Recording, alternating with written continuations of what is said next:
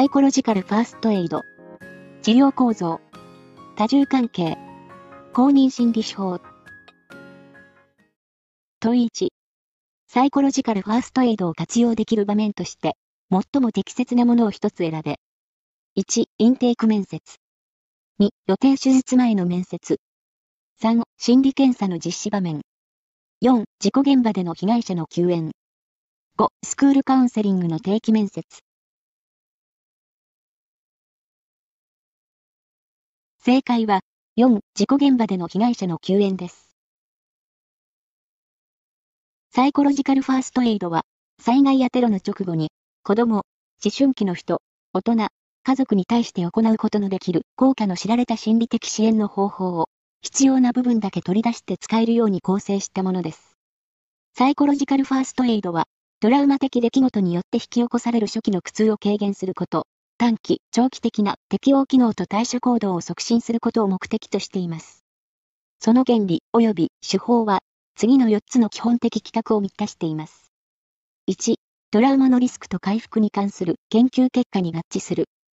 2、災害現場への適用が可能で、実用性がある。3、生涯発達の各段階に適切である。4、文化的な配慮がなされており、柔軟に用いることができる。問1、公認心理師の登録取り消しの理由として、正しいものを一つ選べ。1、青年、被公検人になった。2、民事裁判の被告になった。3、クライエントの信頼を失った。4、スーパービジョンを受けなかった。5、保健医療、福祉、教育等の担当者と連携しなかった。当時の正解は、1、青年、被公検人になったですが、法律が改正されたため、該当する回答はありません。公認心理師法第3条、次の覚悟のいずれかに該当するものは、公認心理師となることができない。1、心身の故障により、公認心理師の業務を適正に行うことができないものとして、文部科学省令、厚生労働省令で定めるもの。2、禁錮以上の刑に処せられ、その執行を終わり、または執行を受けることがなくなった日から、起算して2年を経過しないもの。3、この法律の規定、その他、保健医療、福祉、または教育に関する法律の規定であって、政令で定めるものにより、罰金の刑に処せられ、その執行を終わり、または執行を受けることがなくなった日から、起算して2年を経過しないもの。4、第32条第1項第2号、または第2項の規定により、登録を取り消され、その取り消しの日から起算して2年を経過しないもの。問1、公認心理師の業務や資格について、正しいものを一つ選べ。1、診断は、公認心理師の業務に含まれる。2、公認心理師資格は、一定年数ごとに更新する必要がある。3、公認心理師の資質向上の責務について、罰則が規定されている。4、公認心理師が業務を行う対象は、心理に関する支援を要する人に限定されない。5、公認心理師以外でも、心理関連の専門資格を有していれば、心理師という名称を用いることができる。正解は、4、公認心理師が業務を行う対象は、心理に関する支援を要する人に限定されないです。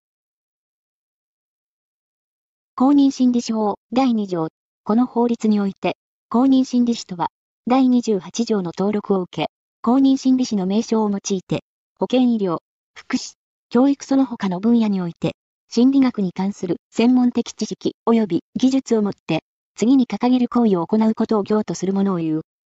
1、心理に関する支援を要する者の心理状態を観察し、その結果を分析すること。2、心理に関する支援を要する者に対し、その心理に関する相談に応じ、助言、指導その他の援助を行うこと。3、心理に関する支援を要する者の関係者に対し、その相談に応じ、助言、指導その他の援助を行うこと。4、心の健康に関する知識の普及を図るための教育及び情報の提供を行うこと。問1、要支援者と公認心理師の関係について、適切なものを一つ選べ。1、心理療法の面接時間は、要支援者のニーズに合わせてその都度変えるのがいい。2、投薬が必要となり、精神科に紹介したケースも、必要であれば心理的支援を継続する。3、知らない人に対して気後れして話ができないという友人の母親のカウンセリングを引き受ける。4、大学附属の心理相談室で、新規ケースのインテーク面接を行う場合、受理するかどうかは、自分一人で決める。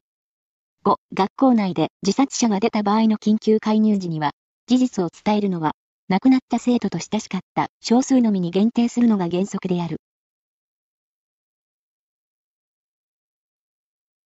正解は、2、投薬が必要となり、精神科に紹介したケースも、必要であれば心理的支援を継続する、です。1、心理療法の治療構造である、時間、場所、料金は一定とします。2、公認心理師は、主治医の指示に従って心理的支援を行います。3、友人の母親のカウンセリングは、多重関係となるので行いません。多重関係とは、専門家としての役割と別の役割が重複することです。4、大学附属の心理相談室でのケースは、個人で決定する問題ではありません。5、学校内で自殺者が出た場合の緊急介入は、生徒や保護者に確認済みの事実を伝えるのが原則です。